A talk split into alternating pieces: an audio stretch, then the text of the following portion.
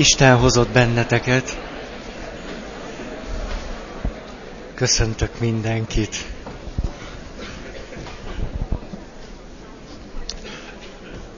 Akik eljöttetek, meg azokat is köszöntöm, akik nincsenek itt. Egyszerűen mindenkit.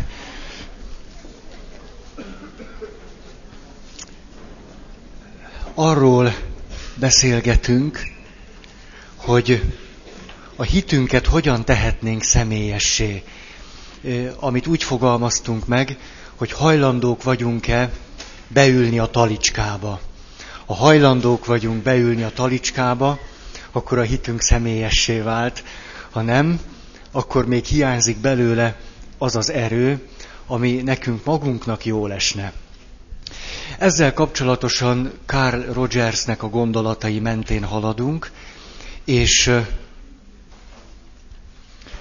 szeretném a ti nagy bánatotokra és unalmatokra majd még egyszer elismételni azt a nyolc pontot, de most már csak egy-egy mondat erejéig, és adnék hozzá majd használati utasítást. Azért, mert utána viszont egy könyvből huszonhárom apró részletet fogok elolvasni. Szintén a ti unatkoztatástokra, és azt fogom majd kérni tőletek, de most még ezt nem mondom el, hanem egy néhány bevezető gondolatot, hogy miért lenne a mai alkalomnak talán a fele ez. Azért, mert Rogers, aki hallatlanul hangsúlyozza azt, és sokunk tapasztalatával ez egybevág, hogy a személyességnek nagy jelentősége van. Egyrészt ez éppen nem az individualizmust jelenti. Ugye ez nektek teljesen világos, hogy az individualizmus azt jelenti, amikor az én van a középpontban, és így próbálok élni. A személyesség ennek pont az ellentéte. Úgyhogy én egyáltalán nem az én központúságról, meg az individualizmusról beszélek, hanem a személyességről. A személyességnek csak egy része az, hogy én, nekem van valami olyasmim, amit úgy hívok, hogy én, és ezt többé-kevésbé szeretem, vagy nem. A személyesség sokkal több, mint pusztán az, hogy az én központból élek. Ez csak egy gyors bevezető megjegyzés. Tehát, amikor, amikor Rogers a maga szempontjait mondja, akkor ez nagyon egybevág azzal a tapasztalatommal, hogy olyan... olyan nagyon sok előítélettel terheltek vagyunk. És közben pedig átéltem azt, a múltkori alkalommal ezt mondtam is nektek, hogy rossz érzéseim vannak azzal kapcsolatban, amikor én vagyok előtérben, és nem valami, ami nálamnál sokkal fontosabb. És ezért szeretnék huszonhárom részletet felolvasni valakitől, aki talán előtérbe kerülhet, én meg háttérbe, és akkor ez lehet, hogy sokkal inkább a javunkra szolgál majd. Szóval, beszélgettem néhány nappal ezelőtt egy fiatalemberrel. Nagyon szimpatikus valaki volt, egy nagyon jó beszélgetés. Lehet, hogy most itt ül, és én már nem bírom őt észrevenni, mert olyan sokan vagyunk, hogy hiába nézem, már nem látom, hogy itt van-e. Úgyhogy a legnagyobb tisztelettel és hálával beszélek róla. A következőt mondja nekem, miután már úgy belemelegettünk a beszélgetésbe. Azt mondja, Feri, tudod, én fél évig jártam ide azért, hogy eldöntsem, hogy ez a dolog jó-e vagy rossz. Ez a kijelentése szíven ütött engem. Egyrészt elgondolkoztam rajta, hogy ez a dolog jó-e vagy rossz, de ez csak az egyik fele. A másik a jelenség. Rácsodálkoztam arra, hogy hogy lehetséges az, hogy van valakinek fél éven keresztül keddenként több mint két órája, minden héten keresztül arra, hogy utána, fél év után eldöntse erről, hogy ez jó-e vagy rossz. Hogy ez neki megérte, vagy hogy való, valóban ez éri meg nekünk, hogy fél éven keresztül töprengünk, küzdünk, hallgatunk, vívódunk, és utána lesz belőle egy tapasztalatunk, hát ez jó, vagy hát ez rossz. Hogy valóban mondjuk ez a fél év erről szólt volna, Arról, hogy kialakít csak egy véleményt valamiről. Ez egy nagyon szimpatikus, nagyon jó fej, eredeti fiatalember. És erről szólt volna ez a fél év, egyszerűen ebben nem tudok belenyugodni. Aztán a másik, olvastam egy könyvet, tetszett. Volt benne sok-sok minden, ami, ami tovább vitt engem, ebből fogom majd a részleteket felolvasni. És megyek az egyik kedves ismerősömhöz, és mondom neki, te, olvastam egy könyvet. Voltak benne nagyon-nagyon érdekes dolgok, hogy, hogy esetleg elolvashatnád te is, aztán beszélgethetnénk róla. Picit odaadom a kezébe, olvasgatja néhány oldalt, azt mondja, hogy jaj Feri, ez egy olyan amerikai izé. Hát egy ilyen amerikai izét én nem akarok elolvasni. Ezen kívülről is amerikai izé, meg úgy belülről is úgy tűnik. Mm. Akkor itt megint egy picit megálltam, és nem értem, hogy hogy, hogy ő ebből nem akar tanulni. Hogy, hogy elintézi egy sommás véleménnyel, bezárja maga előtt ezt az ajtót, és azt mondja, hogy hát ez egy ilyen amerikai izé. Akkor oda mentem egy másik valakihez, mert bennem ez az élmény még mindig dolgozott a könyv olvasása kapcsán, és mondom neki, hogy te, olvastam egy jó könyvet. Egy csomó-csomó minden irányba el, elindította a gondolataimat, és, és volt benne egy-két olyan dolog, ami, ami egészen fölkavaró élmény volt nekem. És akkor neki is odaadom, néhány percig nézegeti, és akkor a következőt mondja. Jaj, tudod, látom itt a könyvnek a végén, hogy átfutom, van benne egy módszer. Jaj, én úgy utálom ezeket a könyveket, amik ilyen rögtön írnak egy módszert, hogy hogy kell csinálni. Hát ez egyszerűen undorító, hát ilyen... Mind a két valaki, akinek odaadtam a könyvet, egy nyitott, rendes, nem tudom én, tegyétek hozzá a jelzőket, ami számotokra pozitív tartalmakkal bír. Tehát olyan valakik, és na, így a kis könyvecskémmel így ácsorgok, és még azon frissiben oda mentem egy harmadik emberhez, aki szintén ugyanez a világ számomra, és már ilyen kicsit reményvesztetten mondom, hogy te, ez egy nagyon érdekes könyv, és lehet, hogy esetleg téged is érdekelne, mert tudod, így pont, pont az a téma van benne, ami, amivel te is foglalkozol. Nem, nem tudom, hogy így, így hozzá mersz-e nyúlni. És akkor azt mondja, hogy ja, ja, ja, igen, igen, látom, látom, aha, belolvasom, igen, igen. Hát tudod, azért nekem azt hiszem nagyon komolyan le kellene vetköznöm az orvosi előítéleteimet, hogy ezt a könyvet elolvassam, úgyhogy nagyon köszönöm, aranyos vagy Feri, hogy szóltál. Na, ha egy becsületes, nem tudom én milyen tudományokon pallérozott elme volnék, akkor most ebből csinálnék egy kutatást. Tehát, hogy mondjuk egy, egy, egy undorító amerikai borítójú könyvbe belehelyezném a Szentírást. És úgy kíváncsi lennék, hogy úgy... úgy... Szóval egyáltalán mondjuk hány százalék jut el oda, hogy kinyitja, aztán, hogy fölismeri, vagy ilyesmi. Hogy hogy, hogy működne ez a dolog? Na, úgyhogy most arra gondoltam, hogy miután az összes barátom nem volt hajlandó ezt a könyvet kezébe venni, én huszonhárom rövid idézetet fogok belőle elolvasni, mindnyájunk okulására, és lehet, hogy most időt kéne hagynom, hogy esetleg távozni lehessen, mert ennek a könyvnek a borítója kifejezetten amerikai jellegű, színes és az érzékekre ható borító, és a végén valóban található egy olyan módszer is, amerikai jellegű, pontokba szedve, hogy mit kell csinálni. Tehát aki szeretne távozni, annak most lehet. Tényleg egy picit sem bántódom meg, mert ezen már túl vagyok. És a... Igen, van, aki mozdult, de mégiscsak a tömeg ereje. Szóval... Most mielőtt ebből a könyvből ezt a huszonhárom apró részletet felolvasnám a ti untatásotokra, el fogom mondani szintén a ti untatásotokra azt a nyolc pontot, amit Rogers-től kaptunk, csak most adnék hozzá egy használati utasítást. Azért, hogy most egyszerűen csak úgy, úgy, úgy hallgassátok ezeket a pontokat, hogy úgy legyen bennetek. Csak hogy úgy, úgy tudjátok, hogy jaj, ja, ezek vannak, igen, ezekről beszéltünk. Nem kell vele semmit sem csinálni.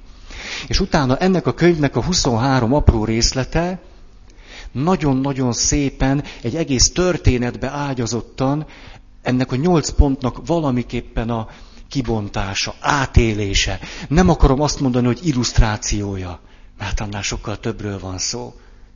Úgyhogy ezt szeretném nektek átadni, abban a reményben, hogy én akkor háttérbe húzódok, és ti pedig kaptok valami többet, mint én.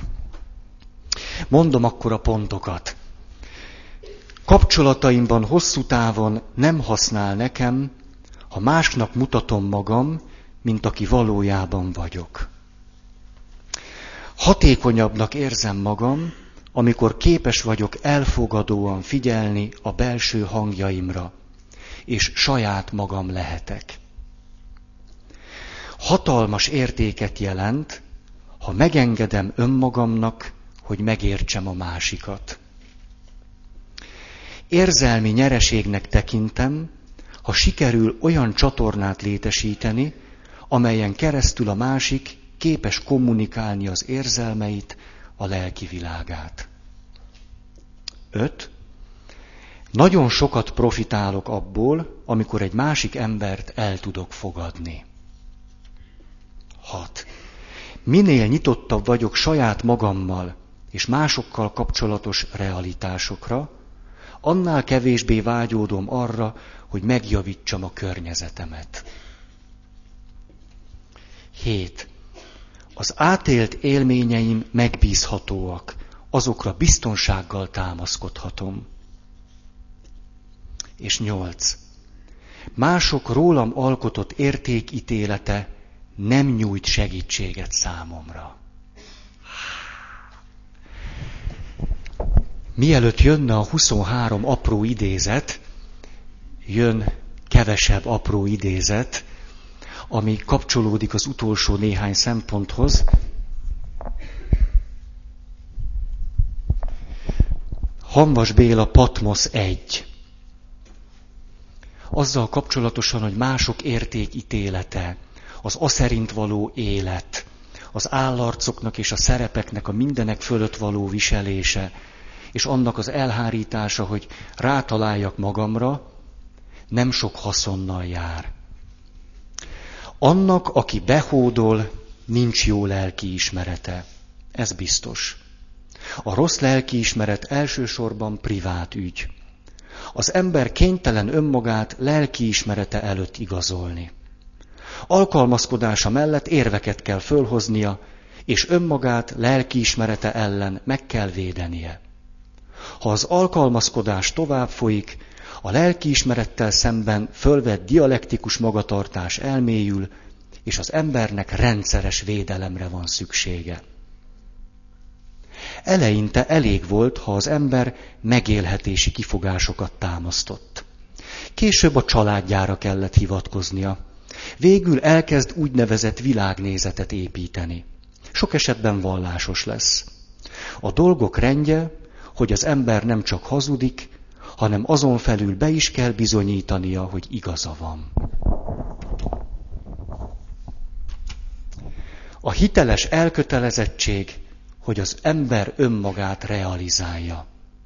Ez a feladat az élet összes erőit igénybe veszi, és az eredmény akkor is legtöbbször fragmentális. Félelmetes, de így van. De akárhogy is legyen, ez az élet dicsősége. Volt és marad. Aki egészségedre. Aki behódol, az ember hiteles elkötelezettségét nem vállalja. Bizonytalan, hogy miért. Lehet, hogy a feladat túl nagy. Mivel a világban az, hogy az ember önmaga legyen, olyan nagyon nehéz, a korrupcióba veti magát. Ha már nem lehet önmaga, legalább habzsolja föl mindazt, amit csak tud. A behódolás egyetlen aktusa még menthető lenne, ha nem lenne összekötve azzal az élettechnikai praxissal, amelyre a rossz lelkiismeret kényszeríti, hogy korrupt tettét elkezdi önmaga előtt igazolni, és azt ne igyekezne világnézeti dialektikájának bevetésével helyesnek föltüntetni. Aki önmagát föladja, sohasem szabadul meg attól, aki mindezt látja. A behódolás megbocsáthatatlan. Annak, aki behódolt, térden állva kell bocsánatot kérni az igazságtól, amelyet megsértett. Addig nem térhet haza.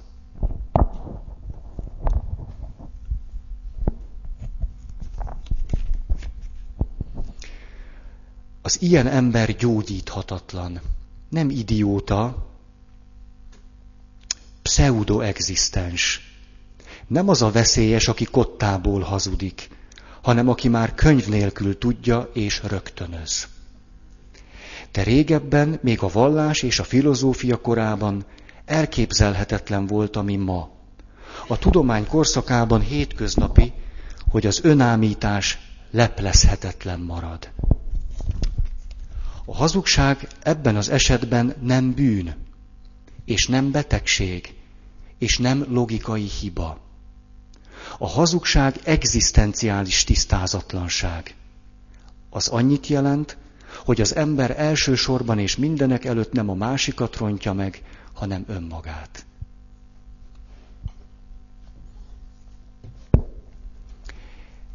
Ez a bevezető.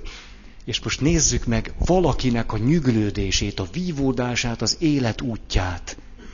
Ahogyan néha bizonyos pillanatokban egy egész világgal szemben kell saját magának lennie.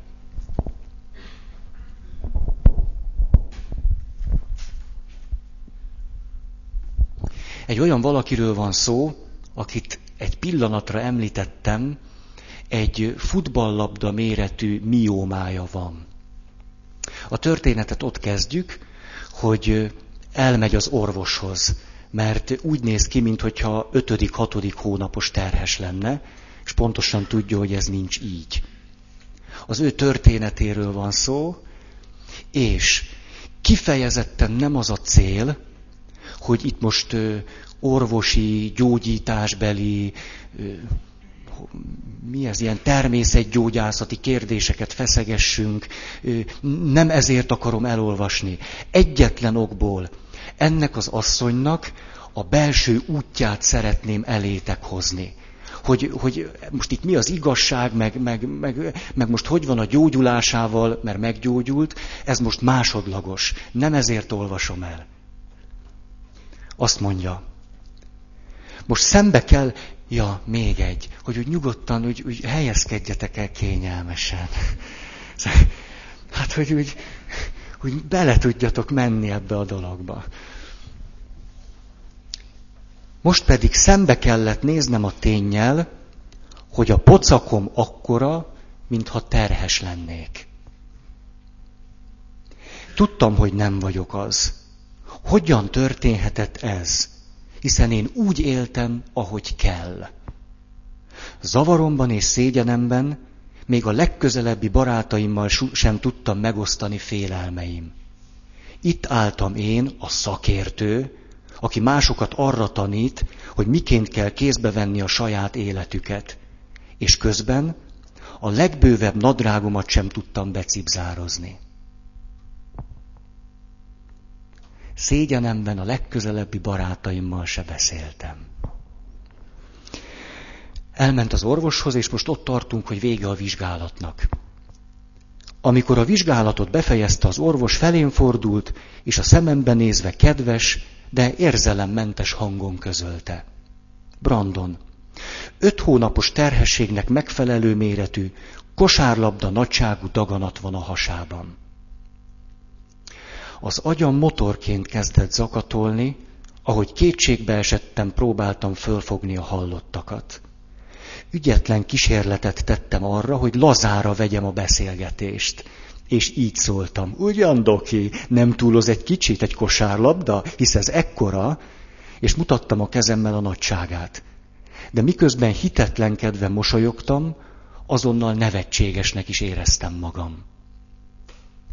Gyönyörű szép, ahogy, ahogy valamit átél, és utána átéli azt, hogy amit átél, az hogyan hat rá.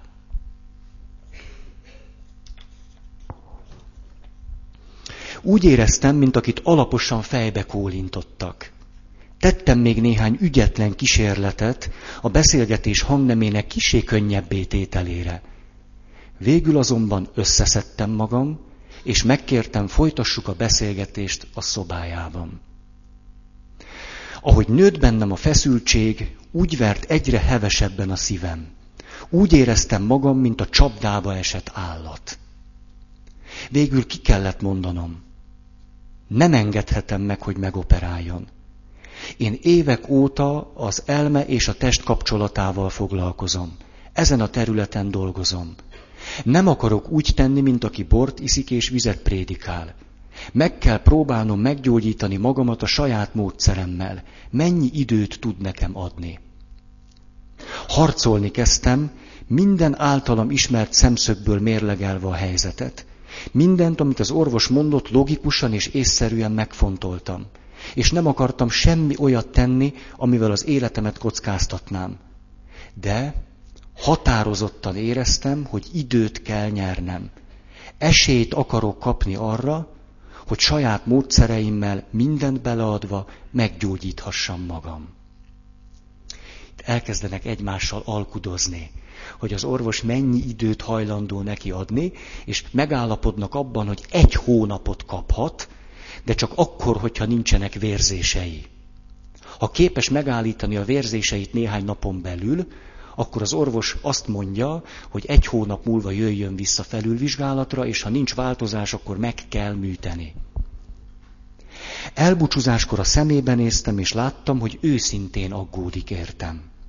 De az is tükröződött a tekintetében, hogy biztos benne, nem fogom tudni meggyógyítani magam. Annak az embernek a nyugalmával köszönt el, aki tökéletesen meg van győződve az igazáról, miszerint a műtét az egyetlen megoldás. Ekkor kimegy, kapott egy hónap haladékot. Abban a pillanatban valami nagyon fontos dolog történt. Úgy éreztem, mintha megállt volna az idő. Minden félelmem hirtelen beleolvadt valami mély nyugalomba, és egyfajta csöndes, határozott bizonyosság született meg bennem arról, hogy most ébresztő erejű fölhívást kaptam. Ez a daganat valójában ajándék, ami valami fontosra tanít meg. Abban is biztos voltam, hogy valamilyen módon rá fogok jönni, hogyan is kell meggyógyítanom magam. Föl sem merült bennem a kérdés, hogy meggyógyulok-e, csupán az, hogyan. Bár azt nem tudtam, hogyan fogom magam meggyógyítani, de valahogy éreztem, hogy a testemben ugyanaz a valami, ami ezt a daganatot fölépítette, most le is fogja bontani. Gyerekes hittel tudtam. Valamiképpen rá fogok jönni, meg fogom érezni, hogy mire akar ez a daganat megtanítani. Most közbevetek egy kérdést. Mi hányszor buktunk volna már el egy ilyen helyzetben? Azt se tudtuk volna leírni, hogy hogyan érzünk. Azt mondja, beszélgetett sokakkal, és különböző reakciókat kapott. Erre a következő meggyőződésre jutott. Rájöttem, hogy csak olyan emberekkel beszélhetek erről, akik szintén hisznek a lehetőségben, és ugyanúgy biztosak a gyógyulásomban, mint én magam. Nem engedhetem meg magamnak, hogy jó szándékú, de negatívan gondolkodó emberek hassanak rám. Belém ültessék kétségeiket, félelmeiket, és ebben az esetben káros együttérzésüket. Mindössze egy hónapom van, minden perc számít. Egyetlen pillanatot sem fecsérelhettem el, bár nem tudtam, hol kezdjem, mégis valami belső, rendíthetetlen bizonyosságot éreztem, hogy majd kapok valami jelet, amely megmutatja az utat. Csak bizakodni tudtam, semmi mást. Megfogadtam, hogy tökéletesen átadom magam a folyamatnak, bárhová is vezet az út, és bízni fogok, akárhogy is alakuljon.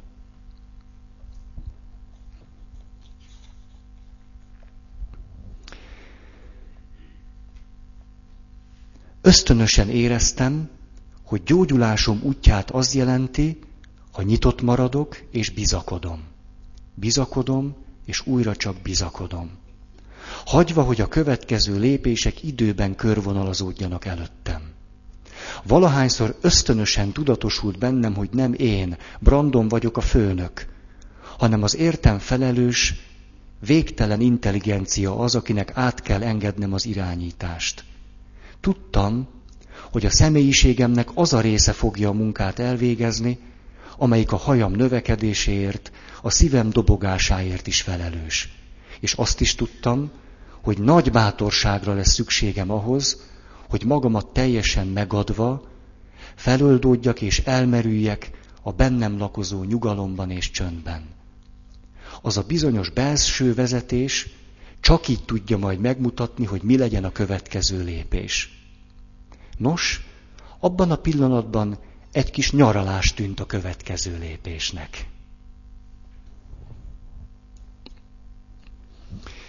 Itt leírja az élményét, hogy egyszerűen elmegy nyaralni.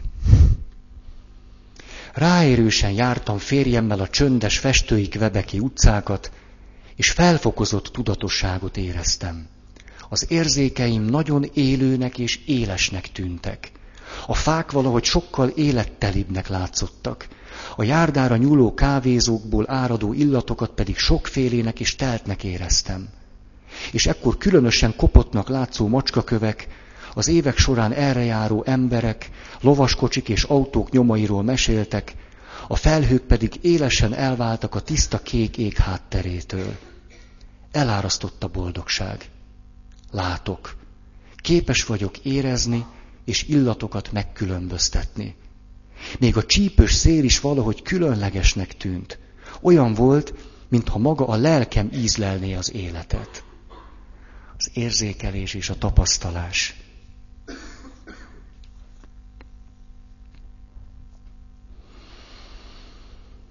Elmegy valakihez, akit neki ajánlanak, akit egyáltalán nem ismer, de azt mondják, hogy talán tud neki segíteni. Vele fog most beszélgetni. Azt mondja neki. Miután én a test és a lélek gyógyításán dolgozom, valószínűleg mindent kipróbáltam az elmúlt húsz év során. Úgy érzem, hogy valamennyi lehetséges módszert és technikát megismertem, és úgy gondolom, hogy minden érzelmi problémámat megoldottam. Erre a segítője ezt mondja neki. Úgy tűnik, hogy mindent a legjobban csináltál. Nekem az az érzésem, hogy valamilyen régi dolog van itt, amitől talán meg kéne szabadulnod. Mire ő? De én úgy érzem, hogy minden létező gyógyító módot kipróbáltam. A szervezeted a jelek szerint másképp gondolja. A tény, hogy valamilyen érzelmi problémát fizikai síkra tevődött át, és ott jelentkezett, azt jelzi, hogy végre készen állsz arra, hogy szembenézz vele és elengedd. Tudtam, hogy igaza van. Bólintottam. Nyilvánvaló volt, hogy hasonlóink a nézetek, hasonlók a nézeteink az egészségről, és ahogy beszélgettünk, kellemesen és fesztelenül éreztem magam a társaságában. Folytattuk a beszélgetést a különböző élményeinkről, jókat nevettünk azokon a furcsa dolgokon, amelyeket fiatalkorunkban kipróbáltunk. Ez az a pillanat, amikor valaki őt elfogadja, úgy, ahogy van. És ezután történik valami fontos. Mielőtt elkezdtük volna, már belementek egy folyamatba, azért imádkoztam, hogy legyen bátorságom szembenézni azzal, amit a mióma rejt, bármi legyen is az. Abba a belső csöndbe és mozdulatlanságba ereszkedtem, amely utitársam szegődött, amikor erre az ösvényre léptem, és azóta is velem tartott. Ösztönösen tudtam, hogy ebből a csöndből jön a válasz. Nem az énemből, és semmiképpen a folytonosan csacsogó értelmem adja mag majd azt. Ha a gondolkodó értelem tudná a választ, már régen megadta volna. Miután ez nem történt meg, nem tehettem mást, csak bíztam.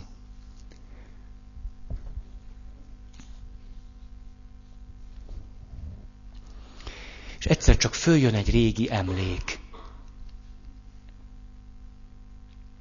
Meglepetésemre egy régen eltemetettnek és elfeledetnek vélt érzelem bukkant elő, és az érzés, ahogyan akkor gyerekkoromban éreztem, egyre erősödött. Csak ekkor döbbentem rá, milyen intenzív érzelmek kísérték annak idején azt a történést.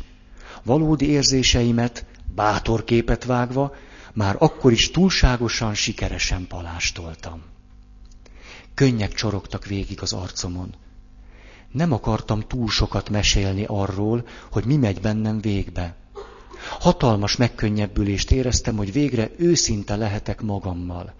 Levethetem az állarcomat, és újra átérezhetem gyerekkori, rendkívüli sebezhetőségemet és kiszolgáltatottságom. Több évtized után végre megengedtem magamnak, hogy érezzem azokat a természetes és indokolt érzéseket, amelyeket a trauma idején nem engedtem magamnak érezni. Valahogy már kisgyerekként megtanultam, hogy nem mutathatom meg igazi érzéseim, és ami a legfontosabb, be sem vallhatom magamnak létezésüket. Ekkor azonban nagyon egyszerű módon végre megengedtem, hogy átéljem azt, ami a mélyben mindvégig velem volt. Soha nem feledtem el igazán ezt az emléket, ezért annak fölfedezése tulajdonképpen nem is számított valódi fölfedezésnek. Meglepő, az érzelmeim intenzitása volt. Ugyancsak alaposan sikerült elfelejtenem őket, és megnyőznöm magamat arról, hogy azok nem is igazán fontosak. Már a tizenhetediknél vagyok.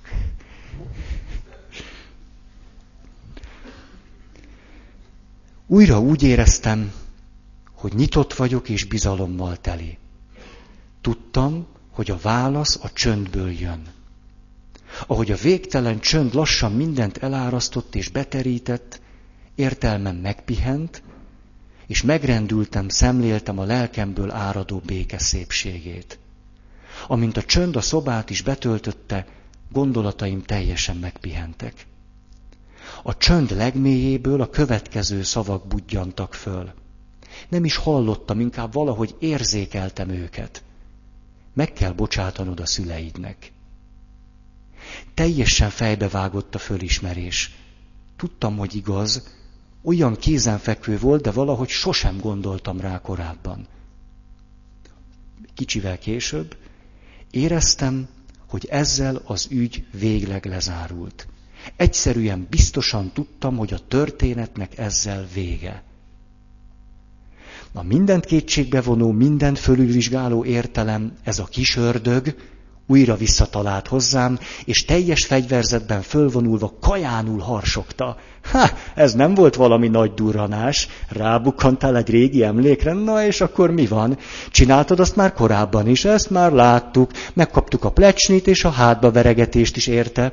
Ez az egész csak egy kis gond, gondolatbeli játék, a fantázia terméke, és így tovább megállás nélkül fújta a magáét az értelmem. Leszálltam az asztalról, és miközben a ruháimért nyúltam, a vállamon ülő kis ördög gondolataim őre egyre csak dumált. A nadrágom fölhúzása közben úgy éreztem, hogy nagyon gyönge vagyok és szédülök. Meg kellett kapaszkodnom. Ekkor a tudatos, logikusan gondolkozó részem végre elnémult. Majd halkan a testemben zajló változások felé fordult. A következő gondolat jutott eszembe. A csudába is! Valami rendkívül fontos dolog történik itt. Valami igazán nagy dolog.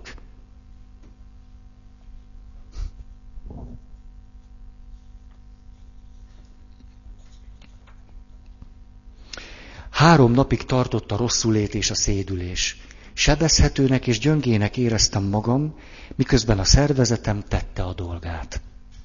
Tökéletesen biztos voltam abban, hogy nem az elhatározásomon vagy az akaratomon múlik a bennem zajló folyamat, hogy nem én csinálom, hanem történik velem. Ahogy csöndesen elkélkedtem, belém hasított a gondolat, hogy hiszen én mindvégig azt gondoltam, hogy a daganat kapaszkodik belém. Nem akar elhagyni, holott valójában én ragaszkodtam hozzá. Ezzel védtem magam az emlékképben tárolt fájdalmas érzésektől. És az utolsó részlet, amikor visszamegy az orvoshoz, a daganata felére húzódik vissza egy hónap után, és ha az orvostól újabb egy hónapot kér, mert azt mondja, hogy jó úton van, valamire rátalált, és most jön, ahogy szembesül a világgal. Az orvos azt mondja, hogy egy hónapot adott, a daganat nem tűnt el teljesen, meg kell műteni. Erre a következőt mondja. Az érvelése az orvosnak teljesen logikusnak tűnt. Bennem valami belülről, és nagyon határozottan mégis azt súgta, nem. Csöndesen hallgattam a szavait, nem vitatkoztam vele, csak közben igyekeztem mérlegre tenni a hallottakat. Nem volt kétséges, hogy az érvei logikusak. A belső tudás, a megoldott teszt gondolata azonban nagyon erősen továbbra is működött bennem. Egy idő után minden különösebb érdeklődés nélkül megkérdeztem, mit csináltam az elmúlt hónapban, hogy, milyen, hogy ekkora mértékben összezsugorodott a daganat. Elkezdtem sorolni a történteket, remélve, hogy fölkelti a, fölkelti a kíváncsiságát annak a rendkívül intenzív érzelmi gyógyulásnak az útja, amit bejártam. Ártatlanul és naív lelkesedéssel kezdtem mesélni a történetem. Néhány mondat után félbeszakított. Nem, nem, nem, csak a tényeket mondja. Mit tett valójában? Milyen ételeket evett? Milyen gyógynövényeket használt? Ha használt egyáltalán? Megváltoztatta-e a jelentős mértékben az étrendjét? Mit sportolt? Milyen fizikai tevékenységgel segítette a változást? Csak a tényekre van szükségem az orvosi följegyzéseimhez. Így aztán elkezdtem sorolni, hogy gyógynövényeket használtam, hogy ásványokkal egészítettem ki, nyers zöldségeket, friss gyümölcseket ettem, stb. Stb. Mindent pontosan leírt, becsukta a dossziéját, és kissé nyersen azt mondta. Nos, egész további életében nyers zöldségdiétán maradhat, ha úgy gondolja, hogy ez váltotta ki a változást. Eközben szarkasztikusan mosolygott, ami meglehetősen elcsúnyította amúgy szép arcát. Ez volt az a pont, amikor minden megváltozott. A továbbiakban már nem voltam kiszolgáltatott, védtelen páciens. Megértettem, hogy ez az orvos nem a teljes képet akarja, az igazi tényeket, amelyek között kulcsfontosságú szerepet játszik a lezajlott érzelmi változás. Ő azokat a dolgokat akarta hallani, amelyeket ő gondolt tényeknek. Megértettem, hogy a további beszélgetésnek semmi értelme nincs. Valami azt harsogta belül, elég. Nem volt könnyű, hiszen a bennem végbe menő érzelmi változásokat nem lehetett látni, megérinteni vagy mikroszkóp alatt megvizsgálni. Számomra azonban mégis olyan valóságosak voltak, mint azok a testi változások, amelyek az érzelmieket követték. És a könyv legelején van egy nagyon szép mondat, amiben ezt írja, azok vagyunk, akit keresünk.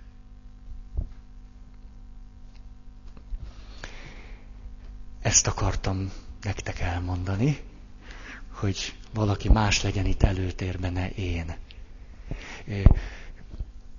Bizonyára megtehetnénk azt, hogy most a pontokat a különböző részekhez rendeljük, meg ilyesmi, de hát ne tegyük tönkre ezt a dolgot ezzel. De megtehetnénk, és ezt így elég is talán kimondani.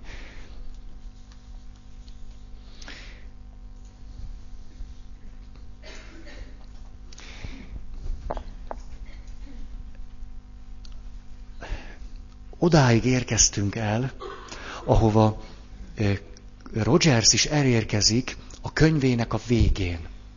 Azt mondja, hogy szeretnék beszélni a tanulásról és a tanításról. Ahogyan mindig újból és újból voltak és vannak megjegyzéseim arról, hogy tulajdonképpen fogalmam sincs, hogy mondjuk itt mi történik, hogy mi az, amit tanulunk, vagy hogy mi az, ami igazán fontos. És Rogersnek vannak nagyon izgalmas gondolatai ezzel kapcsolatosan. Az ötvenes évek közepén beszél ezekről, és azt mondja, hogy amit én most elmondok, ezt nem akarom tanításként közölni. Egyszerűen csak van mögöttem rengeteg tapasztalat. És most a dolgokat így látom. Ezeket szeretném tehát elmondani. Az első. Azt mondja, van egy olyan benyomásom, hogy nem tudom a másik embert megtanítani arra, hogy hogyan tanítson. Ezt talán nyugodtan kiegészíthetnénk azzal, hogy nem egyszer följöhet bennünk egy komoly, komoly élmény azzal kapcsolatban, hogy talán nem tudunk a másik embernek semmit sem megtanítani. Hogy minthogyha csak áltatnánk magunkat azzal, hogy én tanítok valakit. Hogy valahogy igazából nem ez történik. Néhány nappal ezelőtt találkozhattam az osztrák olimpiai csapat lelkigondozójával, olimpiai lelkigondozó. Egy szalézi szerzetesről van szó, és egy napot hallgattam őt, nagyon-nagyon tanulságos volt. Egy napon keresztül hihetetlen okos dolgokat mondott, ezeknek a kilencvenöt százalékát már elfelejtettem, a további négy százalékát a következő hetekben fogom elfelejteni, és maradt körülbelül egy napból egy százalék. Amire úgy emlékszem vissza, hogy ez a valaki eljöve Ausztriából, a rengeteg tapasztalatából valami ilyesmit tanított meg nekem. Elmondom ezt a három dolgot. Ezt a három dolgot elmondta az előadása legelején, az összes többit már szinte meg sem kellett volna hallgatnom. A következőt mondta. Ugye eleve nagy kérdés az, hogy ki lehet jó olimpiai lelkigondozó. tizenegy olimpián vett részt. Téli és nyári olimpiákon. Azt mondja, hát meggyőződésemmé vált ez alatt a tizenegy olimpia alatt, hogy jó olimpiai lelki gondozó az lehet, aki szereti a sportot. Aztán az, aki szereti a sportolókat. Aztán az, aki maga is szeret sportolni. Pont. Ezután beszélt még egy napot, nagyon okos dolgokat, egy csomót jegyzeteltem, sosem fogom elővenni. Nem vagyunk-e így folyton folyvást mindezekkel a dolgokkal? kilencvenkilenc százalék bizonyos szempontból hasznavehetetlen, használhatatlan. De jön három ilyen egyszerű mondat. Jó olimpiai lelki gondozó az lesz, aki maga is szereti a sportolókat. Kész. Jó pap az lesz, aki szereti az embereket. És képzeljétek el, hat év szeminárium oktatásnak ez lenne a veleje. Kedves barátom, a hat év nem arra szolgál, hogy elsajátítsd a teológiai ismereteket, hanem el tud, el tud magadról dönteni azt, hogy szereted-e az embereket. Ha erre hat év után, erre kell hat év, a teológiai ismeretek eldöntésére nem szükséges hat év, azokat hamarabb is be lehet emelni. Azonban, hogy eldöntsd, hogy valóban szereted-e az embereket, illetve hogyha még némi nehézséged van, és ezen egy kicsit dolgozzál, ehhez kell hat év. Most, hogy mondjam, a házasság, és mire kell a, a, a jegyesség, meg a, a, az a két év, öt év, nyolc év? Mire kell, hogy, hogy a százhuszonnyolc ezredik helyzetben is lásd, hogy a másik hogy reagál arra, amikor hogy, és akkor így lesz, számítógépben rendszerezed az ismereteidet, és akkor, és akkor végül igen. Hát, na jó. Tehát tulajdonképpen azt hiszem, hogy hogy valami nagyon furcsa dolgot csinálunk, hogy, hogy hát valójában ebben az egész tanulási folyamatban, amit ennek nevezünk, szinte a lényegről sosem beszélünk. Arról, hogy ennek az egész folyamatnak mi a lényege számunkra. Az a néhány impresszió, az a néhány rezdülés, amikor, amikor azt érezzük, hogy na most itt vagyok. Abban a pillanatban egyszer csak itt vagyok. Addig dehogy vagyok itt, össze-vissza bolyongok a múltamban, a véleményeim között, az előítéleteimben és mindenben. És egyszer csak jön egy mondat, mit tudom én, hogy melyik, és akkor egyszer csak átéled, na most itt vagyok. Ha. Megszűnt az idő, és valami történik veled. A, Ezért mondom azt, hogy, hogy nekem egyáltalán nincsenek válaszaim. Hányszor éltem azt meg, hogy valaki kérdez valamit, már mégiscsak én vagyok a pap, nem? Hát akkor engem kell kérdezni. És akkor megkérdez engem, és akkor elkezdek válaszolni. És tudjátok, a válaszadásnak mindig eljön egy olyan pontja, amikor a szemem elhomályosul, üvegessé válik. Az illető, akinek válaszolok, szép lassan eltűnik, ködbe vész, és én beszélek. És így mondom, és mondom, és némi, a lelkem mélyéből valami kis bűntudat följön, hogy Feri, Feri, hol vagy? Hú, hú, hú, hú. Már az űrben bolyongsz, magadnak mondod, szereted hallani a hangodat, hú, hú, ül melletted veled szembe valaki, egy ember, ember van ott, hú, hú. Tehát nem bírok leállni. Csak egy, egy űrutazás, megyek, megyek, bolyongok, mars, hold, és akkor visszaérek, és fölébredek. Volt már ilyen élményetek?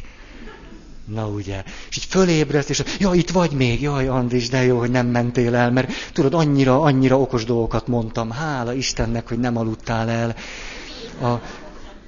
Hányszor éltem ezt meg? Há... Éltem, micsoda pimasz múlt idő. Élem meg.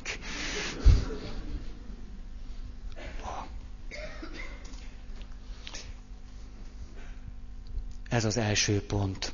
Rogers bácsi nem mond olyan nagy marhaságot, mikor azt mondja, olyan benyomásaim vannak, hogy nem tudok senkit sem semmire megtanítani. Utána a következő azt mondja, amit mégis lehetséges megtanítani, annak a fontossága megkérdőjelezhető.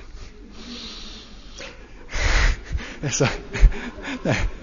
Itt most nem a, a cinikus filozófia élet föl a huszadik század derekán, hanem, na, most ezt nehogy berakjátok valami fakba, valami, jaj, ezt hallottuk, igen, igen, igen, hanem csak úgy hallgassátok. Azt mondja, annak a fontossága megkérdőjelezhető, szinte következmények nélküli. Nincs hatása a másik magatartására. És utána azt írja, ezért jó őt olvasni, ahogy ezt kimondom, magam is nevetségesnek tartom, amit állítok. És egy csomó kételjem támad a saját kijelentésemmel szemben. Én meg azt teszem hozzá tapasztalatból, hogy mondjuk, tudjátok, amit olyan gyakran-gyakran idézek nektek, hogy, hogy mondjuk, ha én elmegyek egy pszichológushoz, és akkor a buta kliensből lesz okos kliens. Gyógyulás meg nincs. Akkor ennek mi a fene értelme van? Ha elmegyek egy paphoz, és volt egy oktalan keresztény ember, és utána lesz egy okos keresztény ember, hit meg semmi, akkor ennek mi értelme van? Aztán, ha elmegy a beteg az orvoshoz, és az orvos elmondja neki, hogy mi is az ő betegsége, mindent nagyon-nagyon pontosan. Akkor bement egy buta beteg, és kijön egy okos beteg. És semmi nem történt. Magammal kapcsolatban is írtam két ilyet, hogy mi értelme van annak, hogy elolvasok egy könyvet, és a buta Feriből lesz okos Feri. Ennek semmi értelme nincs. Semmi. Mert az a könyv vagy alakít rajtam valamit, vagy minek olvastam. Kivéve, ha azért olvastam, hogy elüssem az időt. Akkor rendben van. Tehát ha az volt a tervem, hogy két órán keresztül semmi más ne csináljak, csak úgy olvasgassak. Akkor oké. Okay. De különben. Volt-e olyan élményetek, hogy hallottatok tudományos előadásokat, hihetetlen sok okosságot, kutatásokat, eredményeket, azt írásvetítő, ilyen, ilyen projektor, oda-föl, anyag a kezetekbe, grafikonok, folyamatábrák, gúlák, kúpok, csíkok, vonalak, számok, minden. És jobb lett tőle az életetek? Mi, mi, mi változott? Ez a... Ugye hány, hány, nem, nem hány, ez, ez, szóval, hogy lehet, hogy ez egy ilyen nagyon idevaló, kétértelmű megjegyzés volt a részemről, hogy én magam hányszor csinálom azt, hogy hallok egy ilyen csodálatos kutatást. Az egész tulajdonképpen annyit jelent számomra, hogy itt van valami. Ennyit értettem meg belőle. Ennyi, ennyi, ennyi ami, amire azt mondhatnám, hogy na itt, itt lehetne kérdéseket föltenni. Mondjuk legalább tíz előadást hallottam már, és rengeteg nagyon rossz beszédet arról, hogy a házasságok válságban vannak, és a vállások aránya hatvan százalék fölött. Ezeknek az előadásoknak a rám gyakorolt hatása az, hogy ideges leszek. Ennyit ér el, és, és akkor én magam is megyek, és akkor ugyanezeket az adatokat elmondom más helyeken. És ezt mások hallgatják, meg ők is elviszik, és elmondják a harmadik helyen, és a negyediken, és az ötödiken. És mi változik a házasságok szempontjából? Semmi. Semmi. Egy ilyen előadásnak az... A kézzel fogható haszna az volna, hogy miután meghallgatom, azt mondom, hogy a nem jóját. Hát itt azért valami van. Hát ezzel nekem kéne valamit kezdeni. Valami irányba el kéne mozdulnom. Az összes többi ki lehet dobni a szemétbe talán.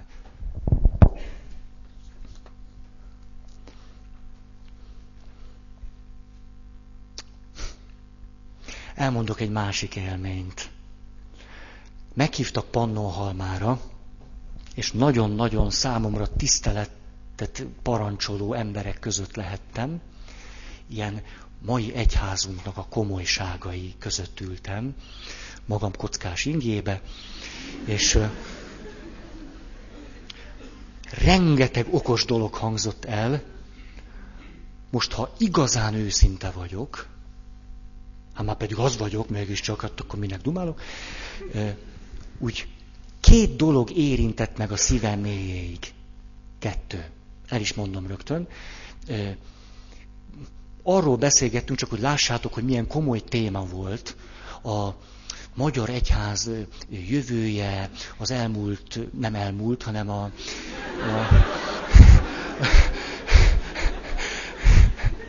a a az eljövendő évezredben, és egyéb komoly témákat feszegettünk. És tényleg olyan emberek ültek, hogy én nem értem, miért ültem ott, de ők ültek, és, és nagyon... Szóval, ha valakiket érdemes volt erről meghallgatni, akkor pont őket. A következő két dolgot vittem magammal. Az egyik, hogy egyszer úgy kérdezi tőlem egy, egy nagyon komoly valaki, hogy mondd te, Feri, te ezt hogy látod? Te vagy köztünk az egyetlen élő plébános. Mi... Ja...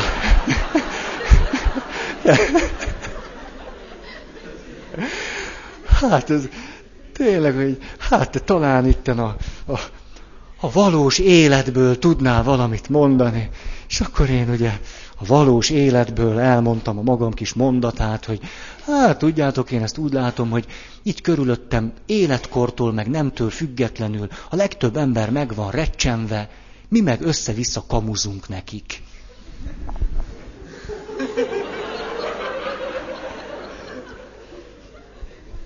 Nos, ez egy komoly fórum, remélem elképzeltétek magatok előtt.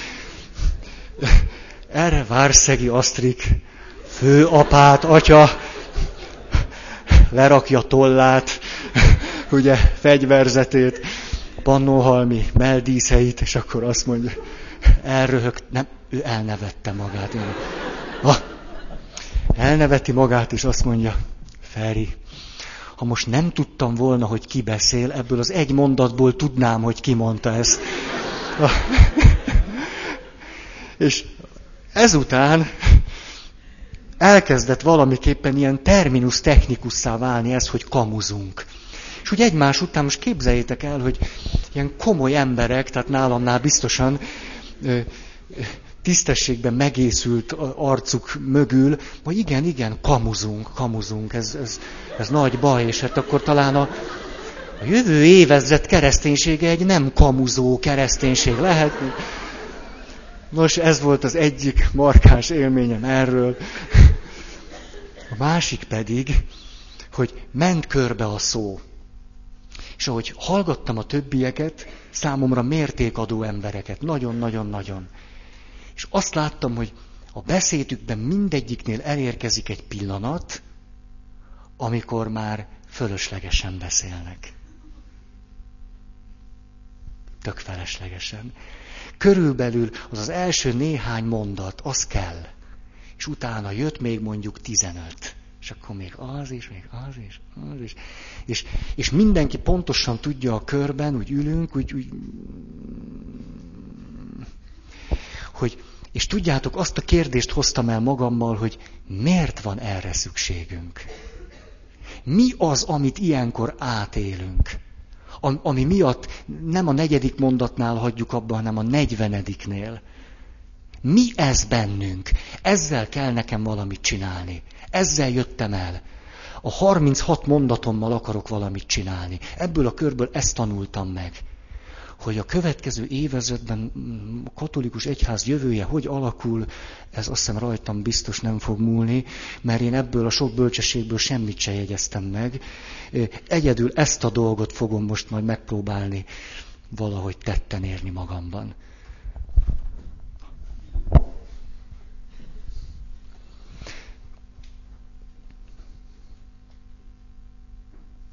Igen, a...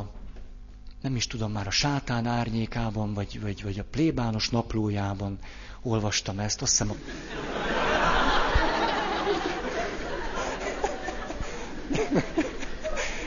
Jaj, hát mit üzen nektek ez a két cím így együtt, vagy mi? Hát én nem értlek titeket, na nem baj.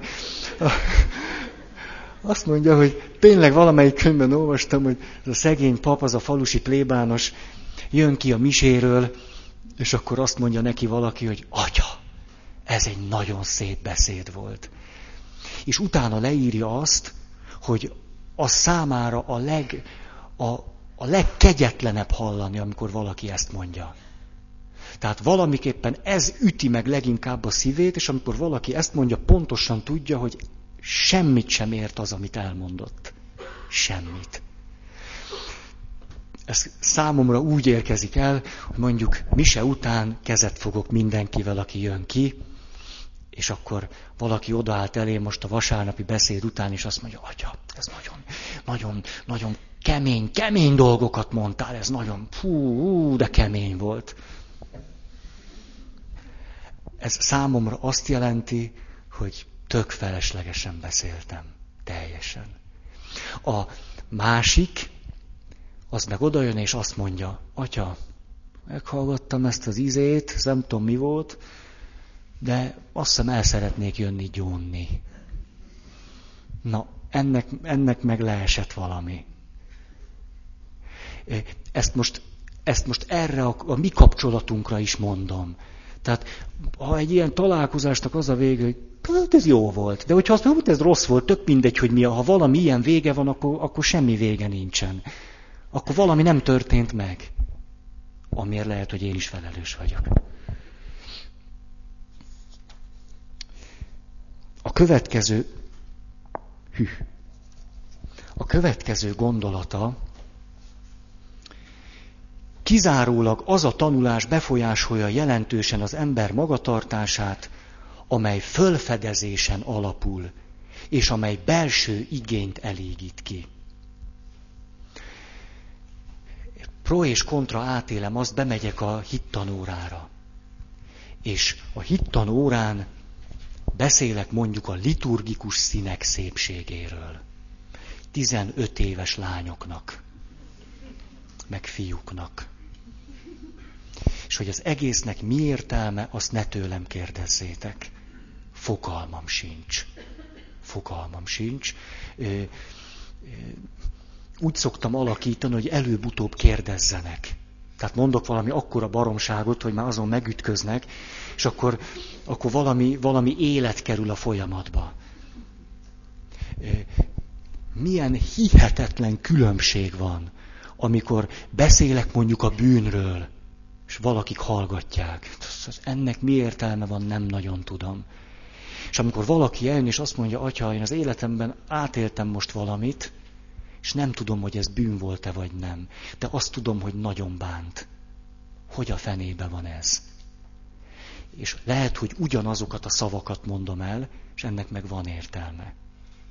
Hányszor éltem meg azt, és ez mindig újból és újból megdöbbent, hogy jön valaki, mert föl akar fedezni valamit, és kérdez egy számomra hihetetlen, primitívül egyszerű dolgot. Valami olyasmit, ami a legegyszerűbb könyvnek a legelején van, és de őt az érdekli. És elmondom neki ezt az egyszerű mondatot, és, és fölmegy a pulzusa. Á, megvan, megvan.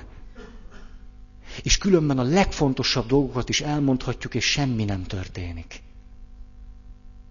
Tehát a folyamatnak a kulcsa nem az igazságokban van, meg, vagy annál, aki mondja, hanem sokkal inkább nálad.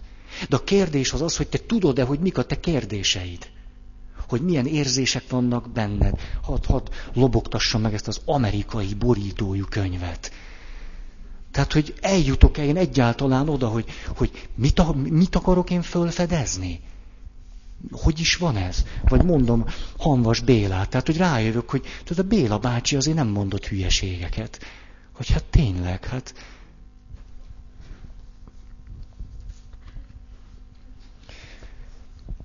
Hát... Az a kérdés, hogy a kérdéseim rólam szólnak-e? Vagy mik az én kérdéseim? Ha én a kérdéseim mentén haladnék, folyamatosan tudnék tanulni. Mert olyan lennék, mint az a vadászkutya, aki szimatot fogott. É, minden túlzás nélkül állíthatom, hogy sokkal többet tanultam és tanulok azóta, hogy kikerültem a papnevelőintézetből. Ott, ott, ott nem is tudom, szóval nem is tudom. Tehát elvileg ott kellett volna egy csomó mindent megtanulni, ez nem annyira sikerült. A, amióta viszont látszólag nem kell tanulnom, azóta sokkal többet tanulok. Csak vagyok olyan pimasz, hogy a saját kérdéseim mentén haladok. Elmondok még egy nagy pofátlanságot. Egy arcátlanságot, amit veletek szemben követek el. Többször magamban néztem, és azt kellett kimondanom, hogy én tulajdonképpen azokról a témákról beszélek, ami engem érdekel. Jaj, ez az hangzott el, hogy ez nem baj. De valójában ezt be kell ismernem. Néha tettem kísérletet arra, hogy leüljek, és megpróbáljam elképzelni, hogy vajon téged mi foglalkoztat. De ugyan öt perc után kezdtem unatkozni, ilyen... kezdett az arcod elhomályosulni a lelki szemeim előtt, és nem, egyszerűen azt hiszem, erre képtelen vagyok. Még ha úgy leülünk egymással szembe, akkor talán, talán van bennem némi, némi, hogy, hogy elfelejtkezzek néha magamról. De egy ilyen helyzetben reménytelen. Ötödik pont. A felfedezésen alapuló tanulást, azt az igazságot, amelyet így szereztünk, nem tudjuk közvetlenül kommunikálni a másik felé. Hányszor dadogok, dadogunk, pont amit a legszívesebben mondanánk el, amit igazán megtanultunk, hogy de hát akármit csacsog az intellektusom, itt most valami nagy dolog történt. És ezt próbálod elmondani, és nem tudod. Megfeszül sem bírod átadni, hogy pedig most tanultam meg valamit. Hogy ehhez a tanuláshoz képest egy év egyetem semmit sem számít. Azaz egy év egyetem arra jó, hogy most tudok pénzt keresni és megélek. De amit valamikor ott átéltem, az igen, az számít. És erre azt mondja Rogers, és ez ütött engem nagyon szívem, mert annyira egybevágott azzal, amit a múlt órán mondtam, és ezt most csak a kettő alkalom alatt között olvastam el. Azt mondja, hogy mindig, amikor egy igazi, mély belső élményünket szeretnénk elmondani, amelyben tényleg megtanultunk valamit, akkor az a másiknak tanítássá válik. Én egy élményt mondok el, és mire elérkezik hozzád, egy tanítás lesz belőle. És erre mondja azt, azzal pedig már nem sokat lehet kezdeni. Mert amivel te igazán tudnál kezdeni, az a te élményed. Amit te ugyanúgy nem tudsz elmondani nekem, vagy ha megpróbálod, akkor én abból csinálok egy tanítást.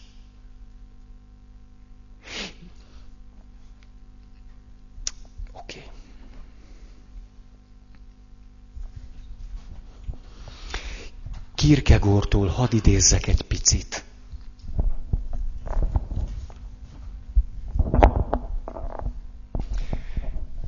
Gyönyörű szépen beszél arról, hogy mit jelent, amikor a pap tanít. És Ábrahám és Izsák történetéről van szó, amiről azt mondja Kierkegaard, hogy az egy valódi, igazi történés és élmény, amit Ábrahám és Izsák élt át. A számukra egy életre szóló élmény. Bekerült a Szentírásba, de amikor a Szentírásban olvasom, már tanítás.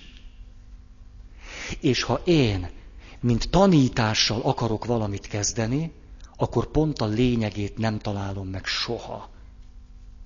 Mert a lényege az az élmény, amit Ábrahám és Izsák Istennel együtt átél. Azt mondja, nos, Ábrahám történetének megvan az a figyelemre méltó tulajdonsága, hogy mindig pompás marad, még ha nagyon gyatrán értjük is meg. Azonban itt, azon fordul meg a dolog, akarunk-e dolgozni, és terheket venni magunkra. Az emberek nem akarnak dolgozni, mégis meg akarják érteni a történetet. Hogy a csudába van az, hogy százötven évvel ezelőtt valaki ilyet mond. Hihetetlen. Nem? Nem tudom. Nekem az, nem, nem tudom. Azt mondja, Ábrahám dicsőségéről prédikálnak. De hogy? Nagyon is általánosan fejezik ki. Az volt a nagy, hogy úgy szerette Istent, hogy a legjobbat akarta föláldozni neki. Ez nagyon igaz, de ez a legjobb túlságosan határozatlan kifejezés. A gondolat és a beszéd során Izsákot azonosítják a legjobbal. A töprengő nyugodtan pipázhat töprengés közben, és a hallgató kényelmesen kinyújthatja lábait. Így beszélnek hát, és a beszéd során cserélgetik az Izsák és a legjobb szavakat. Minden egész remekül megy, de ha úgy adódna, hogy a hallgatók közt akadna egy ember, aki álmatlanságban szenved, úgy már is fönnállna a legborzasztóbb, a legmélyebb, tragikus és komikus félreértés veszélye. Mert ez az ember azzal a szándékkal menne haza, hogy úgy cselekedjen, mint Ábrahám, hiszen fia jelenti számára a legjobbat. Ha aztán a prédikátor tudomást szerezne erről, talán elmenne hozzá, és minden szellemi méltóságát összeszedve így kiáltana. Te szégyentelen, te társadalom alja, miféle ördög szállt meg, hogy fiadat akarod megölni? És a pásztor, aki sem meleget, sem izzadtságot nem érzett Ábrahámról prédikálva, ezek a félmondatok egyszerűen be tudok halni tőle. Csodálkozna önmagán, azon a komolyságon és azon a haragon, amelyel ez a szegény embert lehordja. Örömét lelné önmagában, mert sohasem beszélt ilyen határozottsággal és kenetteljességgel. Így szólna önmagához és a feleségéhez, mert ugye protestánsokról van szó. Szónok vagyok, és ami eddig hiányzott, most itt az alkalom. Amikor vasárnap Ábrahámról beszéltem, egyáltalán nem éreztem megindultságot. De az is természetes lenne, ha netán a bűnös minden ellenvetés nélkül valóban visszafordulna a pásztor dorgatóriuma hatására. Ha ez a buzgópap boldogan menne haza, attól a tudattól boldogítva, hogy nem csak hivatalból tudhatni, hanem mindenek előtt a lelkipásztor ellenállhatatlan erejénél fogva, amennyiben a vasárnap a gyülekezetet lelkesítette, hétfőn pedig kerubként lángoló karddal állt szemben avval, aki tettével azt a mondást igyekezett szégyenbe hozni, hogy a világon nem úgy mennek a dolgok, mint a pásztor prédikációjában.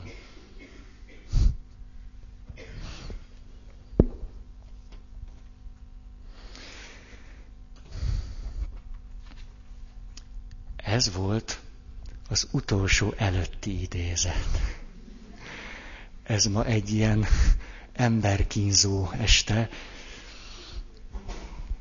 Az utolsó idézetet éppen időnk végén a tanításról és tanulásról szeretném elmondani.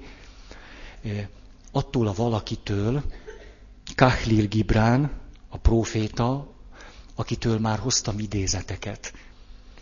és ezzel valamiképpen teljessé teszem a sort, hogy itten egy protestáns filozófus, egy ilyen ki tudja miféle keresztény magyar bölcselő, hát erről nem is beszélve.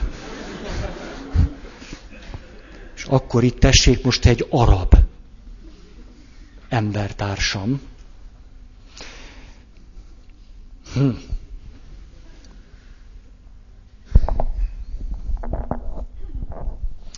Egy tanító szólt ekkor. Beszélj nekünk a tanításról. És ő mondá. Senki sem tárhat föl előttetek semmi olyat, ami már ne nyugodnék félálomban, saját tudásotok pirkadásában. A tanító, aki a templom árnyékában jár követőivel, nem annyira a bölcsességét adja át nekik, mint inkább a hitét és szeretetét. Ha igazán bölcs, nem hív, hogy lépjetek be bölcsességének házába, hanem inkább saját elmétek küszöbére vezet. A csillagász elmondhatja nektek, hogy ő megérti a teret, de nem adhatja át nektek annak megértését. A muzsikus dalolhat nektek a minden teret betöltő ritmus ütemében, de nem adhat nektek fület, amely fölfoghatná a ritmust, vagy hangot, amely visszhangozhatná azt. És aki a számok tudományában jártas, beszélhet nektek a súlyok és mértékek világáról, de elvezetni nem tudod a titeket. Mert az egyik ember látomása nem kölcsönözheti szárnyát egy másik embernek. És amiképpen egymagatokban álltok Isten tudatában, ugyanúgy egyedül kell állnotok abban is, amit Istenről tudtok, és a földről megértettetek.